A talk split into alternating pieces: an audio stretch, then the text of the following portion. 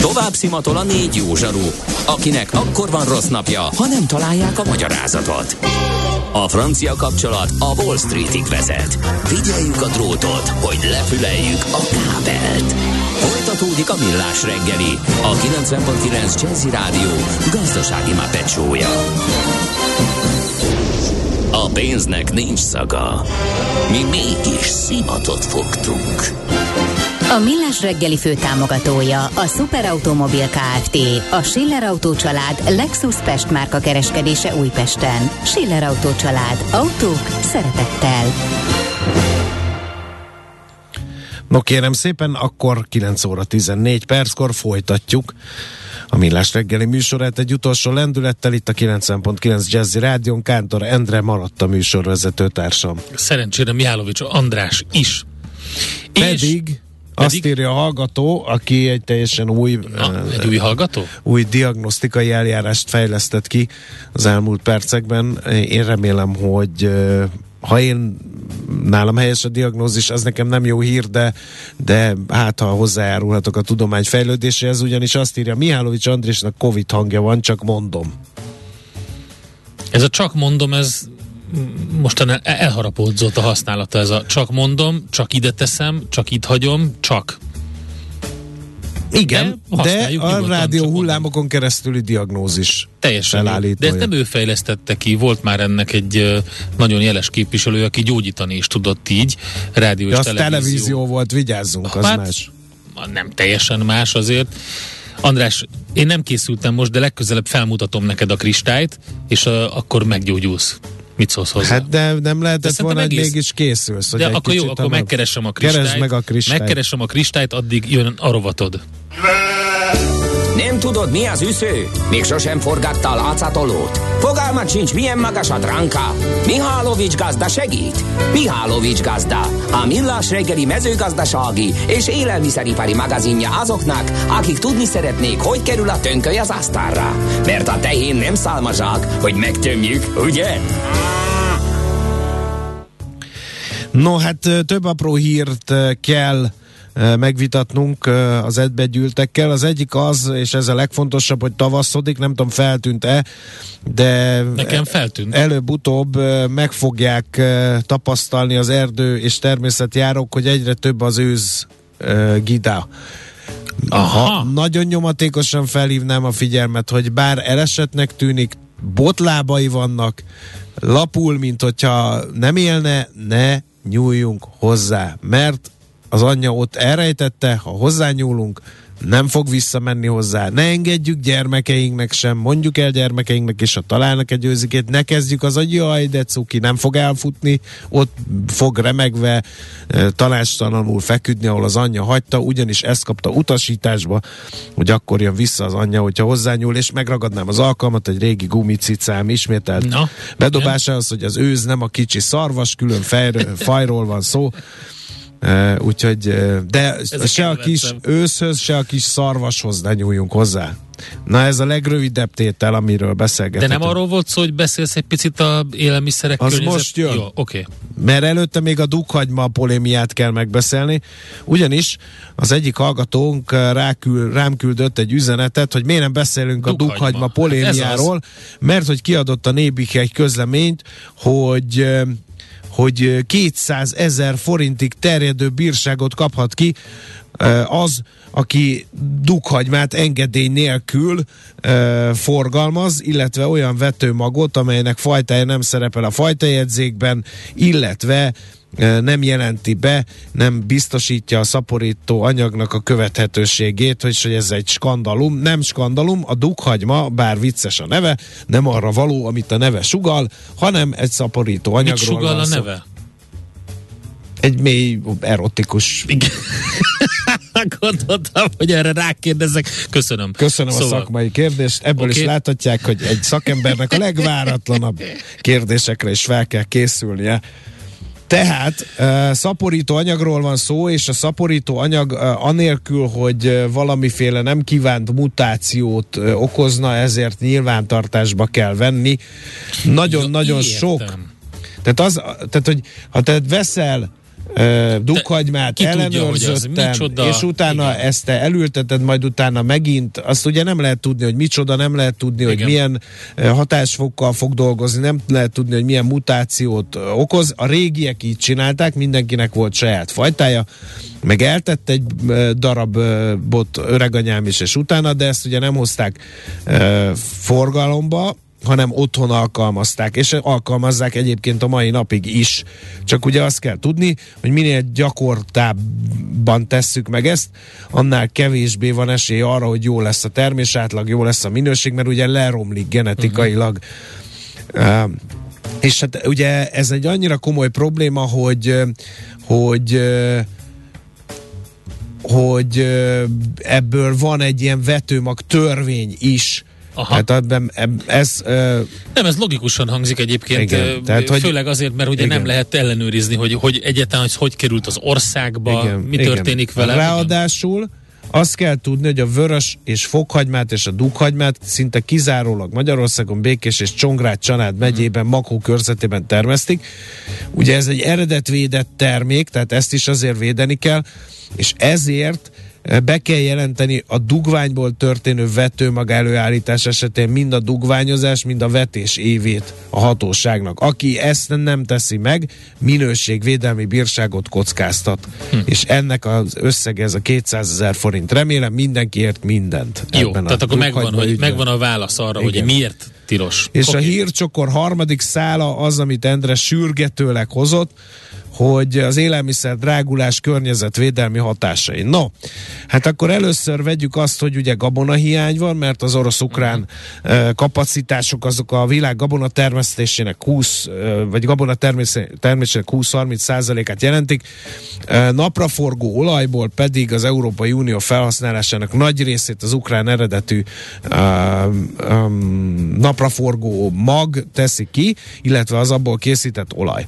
Na most a dolog dolog szépség hibája az, hogy ha még a háború miatt a vetésterületnek legalább egy részén tudnának az ukránok vetni, akkor is a mezőgazdasági szakfórumokon lehet látni, hogy azt az infrastruktúrát, amely ezeknek a magvaknak a piacra történő eljuttatását végezte, kikötők, gabonasilók, uh-huh. vasúti pályaudvarok, gabonarakodóval, ezek elég komoly háborús károkat szenvedtek, tehát nagy valószínűséggel ezek a a termények nem jutnak el, vagy nem olyan mértékben jutnak el Európába és a világpiacra, mint eddig. Erről beszéltünk is, emiatt riogat az ENSZ élelmiszer, az élelmezési világszervezete, a FAO Afrikában élelmiszerválsággal, éhez, éhénységgel, stb. stb. A lényeg a lényeg, hogy ez a fejlett országokban is némi döccenést fog okozni, és erre például Európában már reagáltak is, hogy a gabona termesztés felfuttatása érdekében figyelem, az eddig környezet és természetvédelmi okokból ugaroltatott területeket újra be lehet vetni időlegesen. Tehát ez már egy kicsit döccenő a környezetvédelemnek a, a tekintetében. Aztán itt jön a következő kérdés, hogy de ez még mindig nem elég, hiszen uh, oké, okay, Európa valamit tesz, de ezek a területeknek a kiterjedése nem olyan nagy mérték, hogy nagyon orvosolná az áruhiányt. Akkor ugye elkezdték mondani, hogy mi lenne, hogyha a Dél-Amerikában uh, növelnék a termés területet, ott van erre lehetőség viszonylag gyorsan, na de ahhoz megeső erdőt kéne kivágni, amiről ugye néhány évvel ezelőtt még hát szóltak a hírek. ide um, hajóval. Meg el kell, ugye? igen, csak mondjuk ezt Afrikára mondják. Tehát ezt Afrikában mondják, Afrikában ugye Ukrajnából is el kell szállítani, mondjuk ezt így, így csereszabatos lenne, kicsit messzebb van. Hát de az más, de amit a, ezek, a, ezek, a, ezek a hajók De nem ez a lényeg, hanem igen. az, hogy a erdő égetések igen. ellen két évvel ezelőtt a világ felhördült, hogy ezt azonnal le kell állítani, de valószínűleg ezt nem ússzuk meg. És mondok egy másik riasztó dolgot, a, a hasonló komoly el, közellenségé vált a pál pálmaolaj is az utóbbi uh-huh. időben, mert hogy ott is első erdőt írtanak ki e, Dél-Kelet-Ázsiában, lehetett látni ilyen képeket, hogy szegény orángután megperzselt bundával bolyongott a pálmaültetvényeken, mert nem talált magának élőhelyet. Most az a helyzet, hogy a napraforgó olajnak a kiváltó terméke az a pálmaolaj, nak, vagy a pálmaolaj lehet, mert ugye, és nem csak, nem csak az 5 literes meg a másfél literes napraforgó olajról beszélünk, hanem ennél jóval nagyobb az igény az élelmiszeriparnak. Gondoljuk el, hogy mennyi chipset eszik meg a világ, most mondok egy, egy példát, és azt a chipset olajban sütik ki.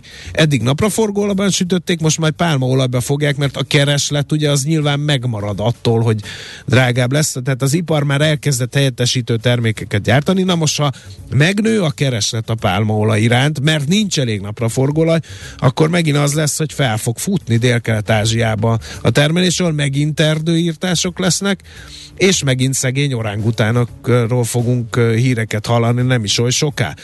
Úgyhogy azt látjuk, hogy most van egy ilyen élelmiszerválságocska az orosz-ukrán háború miatt, és egyre több helyen adják fel az eddig ugye szilárdan védelmezett környezetvédelmi elveket is kicsiben, de az Európai Unió is tett ilyen lépést. A világban pedig Dél-Amerikában és Dél-Kelet-Ázsiában valószínűleg ennél nagyobb lépést tennek, tesznek, mert ott a pénz jobban beszél, mint amennyire a kutya ugat mi nálunk. Úgyhogy arra kell számítani, és ennek a harmadik hírnek ez a lényege, hogy szerény meglátásom szerint a környezetvédelmi állapota a virágnak a mostani élelmiszerválság kapcsán jelentős mértékben romlani fog. Lesz mit visszacsinálni, ha ez a válság esetleg valamilyen módon így vagy úgy megoldódik. A gond az, hogy azokkal az élelmezési szakemberekkel, akikkel beszéltem, azt mondták, hogy ha holnap véget érne a háború, ennek az élelmiszer piacra gyakorolt hatásai akkor is két-három évig velünk marad. Az hagy, itt tök, tök jó, amit mondasz az élelmiszer piacon, és ezen túl, vagy ezen átmenően a, a környezetvédelemre gyakorolt hatása, de az egész öm, környezetvédelemre hatol, gyakorolt hatása nagyon nagy ennek az egész háborúnak. Kicsit ugye a fókuszt is elvette arról, hogy ilyen helyzet, most gyorsan ezt kell a, öm, orvosolni és megoldani, amilyen helyzet van a menekült hullámmal, öm, és, és a többi, de azért ez egy kicsit visszavetette nem csak Európában, hanem az egész világon is a klíma ö, ö, változás elleni harcot, úgyhogy sok negatív, ilyen jellegű negatív Igen. Ö, közvetett hatása is van. És ha még egy hír belefér Endre, vagy van kedvet hozzá, ez meg egy nagyon sikeres környezet vagy természetvédelmi projektnek az árnyoldala. Na. Az mi? Ez pedig a hód visszatelepítés Hú, Magyarországon. Ez kemény ügy. Képzeld el, hogy gyakorlatilag, és most beszéltem ebben a területen pallérozott természetvédelmi szakemberekkel, ez egy világsiker. Magyarországon, hogy sikerült gyakorlatilag pár év alatt visszatelepíteni Igen. a hódokat. Ám. Ma már Magyarországon nincsenek olyan vízfolyások, ami ne lenne hód. Én a Bakonyban is találkoztam Igen. már hódvárral. Elég komoly, igen. És az a helyzet, hogy egyre nagyobb károkat okoznak a rákcsálók. Igen, mert hogy védett területeken fákat döntenek ki, hm. töltéseket fúrnak, patakokat duzzasztanak, ami ugye lakóterületekben is komoly kárt okoz. Csak a vízügynek évente több millió forintot kell arra költenie, hogy a hódok eredményes tevékenységét valahogy visszaszorítsa. Ezért egyre több önkormányzat, vízügyi szakember, gazdálkodó, sőt most már a biológusok is sürgetik, hogy valamennyire próbáljunk meg a hódok tevékenységét visszaszorítani, mert ha ez így megy tovább, akkor nagyon-nagyon növekedni fognak ezek a, ezek a rákcsálók okozta károk, úgyhogy, és ezzel megint nem leszek népszerű, de azt kell mondjam, hogy előbb-utóbb elkerülhetetlennek tűnik az, hogy a hód vadászható vadfaj legyen Magyarországon. Akkor viszont, ha ez így megtörténik, én felszólítanálak téged, kedves Kántor Endre, hogy nézz utána, hogy gasztronómiai szempontból a gasztronómiai szempontból Értem, milyen hasznosítási lehetősége van, nem, mert én nem. fogok neked hozni egy hódot. nem, nem akartam ezt, tudtam, hogy ez lesz És belőle. azt bizony valamilyen módon nekünk el kell fogyasztanunk, Na, kísérleti jelleggel. A, hát utána kell nézni az 1700-as évek bizony. amerikai szakácskönyveinek, hogy ott a trapperek mit ajánlanak a hódra? Ennek én azt gondolom, hogy a hód fogyasztásának lesznek piaci vonzata is, ugyanis kérlek szépen a nagybőjt egyik fontos szabály, Tudom, amit akkor is mondtam, múltkor, hogy hódot lehet enni bőjti ételként. Úgy, igen. Oké, okay, köszönjük szépen. Mert hogy az a katolikus egyház szerint hal. Ezért lehet enni hódot a bőjt alatt. Na, hát ez volt a Mijálovics gazda, remélem legalább olyan szórakoztató volt, mint amilyen tanulságos. Nektek, mint nekünk, ugye? Mi, igen. Mihálovics gazda most felpattant egy kultivátorra, utána néz a kocaforgónak, de a jövő héten megint segít tapintással meghatározni, hány mikron a gyapjú. Hoci a pipát meg a bőrcsizmát. Most már aztán gazdálkodjunk a rézangyala. A szerencse fia vagy? Esetleg a szerencse lánya? Hogy kiderüljön, másra nincs szükséged, mint a helyes válaszra. Játék következik. A helyes választ be kell megfejtés beküldők között e, minden nap kisorsolunk egy páros belépőjegyet a Budapest arénában most hétvégén látogatható Babamama Expo és Kid Expo rendezvényre. Mai kérdésünk a következő. Melyik vitamin nem kiemelten fontos a várandóság alatt? A. A paba, B. A folsav, vagy C. A C-vitamin. A helyes megfejtéseket ma délután 16 óráig várjuk a játékkukac jazzy.hu e-mail címre.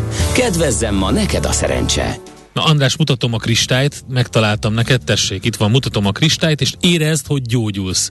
Ez egy kicsit továbbfejlesztett verzió, nem a gyurcsok féle kristály, a mert az egy ilyen félfás rajzlapra volt fölrajzolva vonalzóval. A hallgató azt írja, hogy touch the screen. Az is jó. Az most van? Nagyon, az is ez, van. Olyan ez is van. Nél... A hallgató, hogyha energiát küldött, fog meg a képernyőt, és gyógyulsz jó. tovább. Igen. Szóval, hogy majd NOP rovatunkban foglalkozunk természetesen a hódokkal, de egy jó Viber kérdést fölteszek a Viber közösségünknek, hogy ti ennétek-e hódot. Hamarosan jövünk vissza a hírek után, és csillagászati témákkal a James Webb űrtávcsővel folytatjuk a millás reggelit. Zén. Következő műsorunkban termék megjelenítést hallhatnak. Kősdei és pénzügyi hírek a 90.9 Jazzin az Equilor befektetési ZRT szakértőjétől. Equilor, az év befektetési szolgáltatója. Józsa Bence elemző van itt a vonalban, szervusz, jó reggelt! Sziasztok, szép napot, üdvözlöm a hallgatókat. Na, mi történik a Budapesti értéktőzsdén? Amerikában nagyon rossz nap volt pénteken, átragadt ránk ez a hangulat. Hát igen, folytatódik itt a befektetői hangulatban ez a, ez a romlás. Ugye egy, egyrészt az amerikai egy bank várható gyors, várható gyorsó kamatemelése, uh-huh. az orosz háború mellett most már a kínai koronavírus járvány terjedés is aggasztja a befektetőket, úgyhogy ma reggel a Bux Index 0,8%-os eséssel indította a napot, 42.823,4 ponton áll a hazai tőzsdeindex, az összes komponens gyakorlatilag esik, az OTP 10.800 forinton van 0,8%-os mínuszban, a MOL árfolyam 3014 forinton áll másfél százalékot esett, nyitás óta a Richter 6860 forinton 0,2%-os esést mutat, egyedután a Magyar Telekom tartja magát 309 forinton 0,3%-os emelkedést mutatva. Mennyi a forgalom? Nagy forgalomban zajlik az esés, vagy átlagosban, vagy nagy Isten alacsonyban? Hát igazából elég alacsony a forgalom, mm. tehát még egy, az egy milliárd forintot se értük el lassan 3-4-10 óra fele, úgyhogy nem mondhatnám, hogy kimondott nagy a forgalom. Igen, a, um, Európában milyen a hangulat? Európában is hasonló hangulat. Egyébként ugye nyilván tegnap volt egy a francia ö, választás, Emmanuel Macron nyerte a francia elnökválasztást, némiképp ö, stabilizálhatta volna itt az európai piacot. Ennek ellenére egyébként a német tőzsdének 0,9%-ot esik, a francia tőzsdének pedig 1,2%-os mínuszban van. A devizapiac milyen bőrben van? Akár a Macron győzelme kapcsán az euró, akár uh, akár a forint is érdekes lehet természetesen, Igen, hogy az... kezdi a hetet. Így van, mind a kettő érdekes egyébként, főleg az, a francia elnök választás kapcsán várhattuk volna azt, hogy most erősödni fog a, az euró dollárral szemben, ennek ellenére a dollár erőt látunk. 1,07-en az euró dollár elfolyama. Itt nyilván a, a dollár ö, menekülő deviza szerepe is most itt közrejátszik a romló befektetői hangulat közepette. Az euróforint egyébként 373 forinton áll, dollár forint pedig 347,6 forinton áll. Úgyhogy uh, nyilván itt a feltörekvő devizákat ilyenkor uh, ütik a befektetők. Oké, okay, köszönjük szépen, további jó kereskedést, jó napot nektek! Köszönjük szépen, viszont, sziasztok! Józsa Bence elemzővel beszélgettünk. Tőzsdei és pénzügyi híreket hallottak a 90.9 jazz az Equilor befektetési ZRT szakértőjétől. Equilor, az év befektetési szolgáltatója. Volt már olyan érzésed, hogy megtaláltad a választ? Aha, aha, aha. Heuréka élmény, jövőkutatás a millás reggeliben, csak jövő időben beszélünk. És most egy kicsit a James Webb űrtávcsőre vissza fogunk térni, hiszen eh, beszélgettünk már róla korábban Kis Lászlóval, a Csillagászati és Földtudományi Kutatóközpont főigazgatójával, aki most itt van velünk. Jó reggelt! Jó reggelt kívánok! Hát azt letudósítottuk, és nagy örömmel eh, térünk vissza a témára, hogy kinyílt működik. Azóta mit csinált a James Webb űrtávcső? Hűlt, tetszik, nem tetszik, ez egy nagyon türelme, türelemi játékra emlékeztető dolog. Ugye a James Webb infravörös, azaz a hősugarak tartományában mér nagyjából fél és 28 mikronos hullámosztak között. A hallgatóink teste az 10 mikronos hullámoszon világító fákjaként hát észlelhető infravörös kamerákkal, Na most, hogyha ilyen hullám hosszakon akarunk mérni, akkor nagyon fontos az, hogy az maga az eszközünk az ne világítson. Tehát, hogyha mit tudom, 10-20 mikronos hullámhosszakon, ahol a hideg univerzum, a keletkező csillagok, meg a nagyon távoli univerzum, az infravörösbe eltolódott spektrumú galaxisok fényét akarjuk vizsgálni, akkor bizony az eszközünknek nem szabad világítani. Ugye ha nem kellene lehűtve az eszköz, akkor az olyan, mint egy optikai távcső, az valójában egy lámpából lenne megépítve, vagy egy világító reflektorból. De a lényeg az, hogy most már a hetedik komissziós fázisban, vagy hetedik eh, előkészleti fázisban van egy nagyon komplikált türelemjáték a James nek az összerakása, az optikai beállítás az nagy rész befejeződött, de még most is folyamatosan mennek az iterációs lépések, megnézik, javítanak, tekergetnek rajta innen-onnan. Ami nagyon fontos mérföldkő volt talán múlt héten, a leghidegebb eszköz, a Miri műszer elérte a 6 kelvines mínusz 267 Celsius fokos hőmérsékletét, ahol egy ilyen folyékony héliumos hűtőberendezéssel tovább hűtik, mint a különben az egész eszköz. Ugye azt kell érteni, azt kell látni, nem leszek már nagyon hosszú, hogy ugye maga a távcső egy nagyon különleges konstrukció, egy teniszpálya méretű árnyékoló ernyő mögé van bedugva. És legtöbb eszköz a fedélzetén, maga a tükör, a tükör az egy távcsőtartó berendezés, és a négy műszer közül három számára elegendő lehűlni az űr hidegére. Na most ez a viszont, hogyha van egy eszközünk, ami a Földről elindul fel, földfelszíni hőmérsékletet, kirakjuk az űrbe, berakjuk egy ilyen teniszpályányi árnyékoló mögé, akkor az bizony hónapokig eltart, mire lehűlnek az üzemi állapotra. A Jamesonnek van egy nagyon jó honlapja, lehet nézegetni, uh-huh. hogy hogyan hűltek a dolgok, Bizony az első 90 napban még jól láthatóan hűltek, hűltek, hűltek a dolgok. Az első kép, az első tudományos ilyen first slide tényleg teljes értékű kép, én szerintem június-július környékén előbb nem lesz még. Ugye azért talán nehéz megérteni, mert úgy gondolunk az űrre, mint egy hideg helyre, hogy akkor miért, nem, miért nincs az, hogyha oda berakunk valamit, akkor az lehűl hirtelen, csak ennek a fizikája egy kicsit más. Mert süt a nap, bocsánat, tehát ugye az az oldal, ami a nap felé néz, itt van nagyon jó NASA honlap, az az oldal, most talán főleg a metrikusra váltak, és nem Fahrenheit-ra kezdek el beszélni, az az oldal, ami a nap felé fordul, most jelenleg a legkülső régió az 51 fokos, ott még mi is, nekünk is melegünk lenne, ha nem fulladnánk meg az űrbe, de hát megfulladnánk. Aztán van 14 fok, a túloldal az mínusz 231 és 236 fokos, egy ilyen négy rétegű hűtő van, aminek van meleg oldala, meg hideg oldala, és maga a távcső, az a hideg oldali mínusz 236 fokos hőmérsékletet vette föl. Mert süt rá a nap. Hát uh-huh. ilyen egyszerű a Süt rá a nap, és ugye nem is feltétlenül van, nincs olyan közeg, ami át tudná adni, a, a, el tudná vezetni a, a Hát ki kell sugározza, így van. Tehát passzív kisugárzásos módszerrel történik a dolog. Kiraktuk a vackot, széthúztuk azt a király többes a világ összes csillagásza, meg űrmérnöke, tehát széthúztuk a, a teniszpályányi hűtő, árnyékoló valamit, és akkor várjuk, hogy kisugározza passzívan a saját hőjét, és ez bizony eltartotta a 80-90 napig.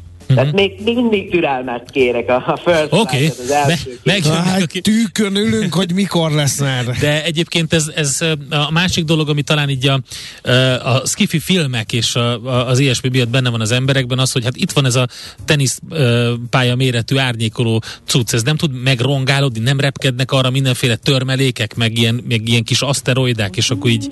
Ja, hát kis kövek biztos, hogy röpködnek, és egy kellően hosszú idő után nyilvánvalóan lesznek rajta pitillukok. Hát még a kanadaiaknak volt egy MOST nevű űrtávcsöve, az egy ilyen kis talán 6 centis vagy 8 centis kis icipici dolog volt, egy koffer méretű e, űrteleszkóp föld körüli pályán, aztán kb. három év után megjelentek olyan fényességmérési adatok, amit úgy lehetett értelmezni, hogy egy mikrometeorit kilukasztotta a, uh-huh. a, a koffert, és a Föld bevilágít a távcsőre. Hát szívás. Tehát nyilvánvalóan van ilyen, ez De nem lehet felküldeni egy űrhajóst, hogy kinyomja púrhabbal? Hát erre nem lehet, az nagyon messze vicceltem, van. Vicceltem, erre, erre James Webbre sajnos nem lehet. Én szívesen elrepülnék másfél millió kilométerre, vagy dolgozgatnék is, hogyha lehetne, de ez akkora nagy költséggel járna, hogy ez jelenleg nem opció. Később lesz. Mi, a, mi, a, mi, mi van még, ami most lázban tartja a, a csillagászokat, esetleg olyan hír, ami nem jut el a, az átlagemberhez?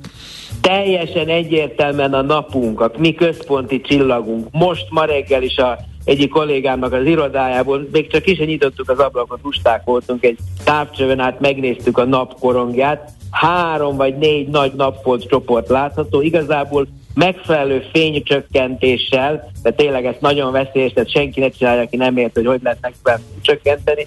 Szabad szemmel a napban nézve is lehet látni. Ezek nagyon nagy méretű napfoltok.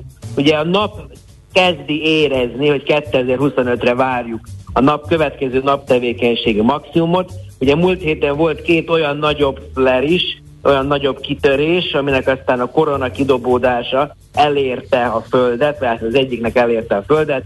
Ugye mágneses viharok történnek ilyenkor, az alacsony frekvenciájú rádiókommunikáció kiesett, akár órákra. Ugye Dél-Kelet-Ázsiában és Ausztráliában múlt héten kétszer is volt egy órányi kiesés az alacsony frekvenciás, 30 MHz alatti eh, frekvenciákon a rádió kapcsolatban. Tehát tulajdonképpen az űridőjárás az most úgy elkezdett nagyon érdekessé válni, és ez különösképpen számunkra azért is érdekes, mert ugye 25-ben lesz a nap nagyon aktív, ahogy kinéznek a dolgok jelenleg.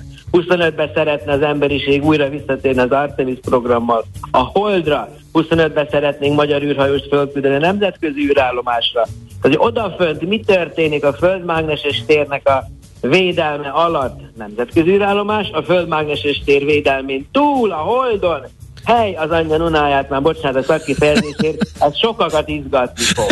Mert, mert azért nem mindegy, hogy most bombáz minket a nap Igen. nagy energiájú fotonokkal és töltött részecskékkel, vagy sem. Na most kis durva, úr, durva kis úr, tessék, ezek azok a napfoltok. Igen, de ebből adódik a kérdésem, hogy azért itt a magyar sajtó, meg a nemzetközi sajtónak van egy óriási felelőssége, mert lehet szenzációhajász szikkeket adni, hogy napkitörés és visszalő bennünket a középkorba, mert az emberiség elektronikus rendszerei nincsenek felkészülve a napkitörés hatásaira. Itt mi az igazság? Tessék megnyugtatni, vagy megijeszteni bennünket. Nem, nem, nem. Pont ezért is akartam, hogy erről is beszéljünk, mert igen, nagyon nagy a tendencia a szenzáció hajház címekre, meg amikor az ember bonyolult dolgokat mond, aztán leegyszerűsítik három szóra, Például most múlt héten éppen egy ilyesmit éltem át magam is, amikor azt adták a számba, hogy nem létezik előrejelző rendszer. Aha. Pontos előrejelző rendszer nem létezik, azért a napfizikusok, űrfizikusok nagyon sokat dolgoznak azon, hogy a nap friss megfigyeléseiből megpróbálják kitalálni, hogy most lesz kitörés,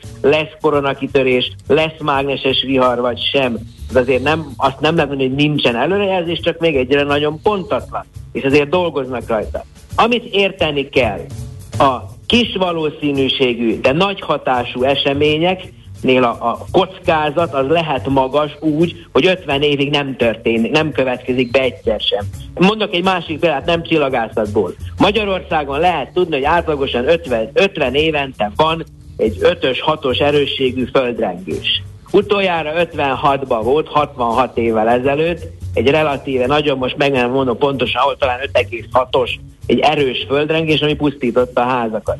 A magyar szeizmológus közösség már évek óta úgymond várja a következő nagyot, és hát nem tudják előrelezni. De az egy ritkán bekövetkező, de akkor nagyot szól. A napunk is az űridőjárás kapcsán vannak olyan hatások, amelyek folyamatosan például módosítják a nemzetközi űrállomás pályáját. Uh-huh. Az, hogy mikor, mennyit kell korrigálni a pályát, hogy följebb menjen, hogy ne zuhanjon be a földi légkörbe, az nagyon erős függvénye a naptevékenységnek, de ez itt lenne a Földön minket nem nagyon igaz. De néha előfordulhat az, ez egy ilyen megint csak néhány évtizedenként, hogy egy bazi nagyot pök ránk a nap, csúnya szóval élve, és olyankor egy olyan mágneses vihar ide érkezhet, ami mondjuk adott esetben igen, akár a GPS műholdjelek pontotlanságát okozhatja, akár a, a, a áramszolgáltatásban okozhat fennakadásokat, nagyon nagy, főleg északi vagy déli vidékeken, eh, ahol laknak emberek, hát délen nem nagyon laknak, de északon viszont igen, tehát a sark vidékek környékén, tehát ezt helyén kell kezelni. Ez itt Magyarország szélességén sokkal kisebb hatás, mint mondjuk Norvégiában, vagy Finnországban, vagy Kanadában, vagy Alaszkában, vagy Szibériában. Bármi. Na de erre azt mondják, hogy, hogy azért lesz világméretű, mert hogy az elektromos hálózatot kiüt, és akkor nem csak a GPS, nem. hanem hogy, hogy akkor, akkor nem lesz, tehát hogy károsodnak a, a hálózatok, az erőművek, a számítógépes hálózatok. A, a, nem... hálózatok, nem, nézzétek, vagy nem tudom, tegeződünk. Nagyon jó, tegeződünk. Hát megtiszteltetés lenne, de hát mi nem ajánlatunk nézzétek. ilyesmit. Tehát ugye a helyzet az, hogy egy mágneses tér itt jön a napból, meglöki a föld, jönnek a töltött részesít, a földmágneses tér kap egy nagy rugást talán még emlékeztek fizikából, van egy olyan kísérlet, hogy elhúzunk egy mágnest a drót fölött, és akkor abban áramlöket keletkezik, és akkor fölvillan a lámpa. Tehát igazából, amikor a földmágneses tér kap egy rugást, és egész globális szinten egy kicsit átrendeződik, akkor a hosszú drótokba távvezetékek, ott igenis áramlöketek keletkeznek, amelyek a biztosítékokat képesek kiégetni. Annak idején volt a 19. században egy nagyon nagy ilyen kitörés, akkor még csak távíró dolótok voltak, de ott például följegyezték, hogy egy nagy napkitörés, az egyszerű volt az elmúlt 150 évben összesen, hogy akkor az földgyújtotta a távíradákban a papírokat. Uh-huh. Mert akkor a áramlöket keletkezett, hogy ilyen nagy sziklák és szikrák jöttek létre, és ilyen elektromos eredetű tüzet igen, okozott igen. a mágneses vihar. 150 év alatt egyszer. De ezt nem tudjuk megmondani, hogy holnap után nem lesz-e ilyen. Tehát ez a probléma ebben az egészben, hogy bizonytalan. Tehát kis valószínűséggel bekövetkező, de ha bekövetkezik, akkor nagy hatású. A kettő szorzata adja ki a kockázatot.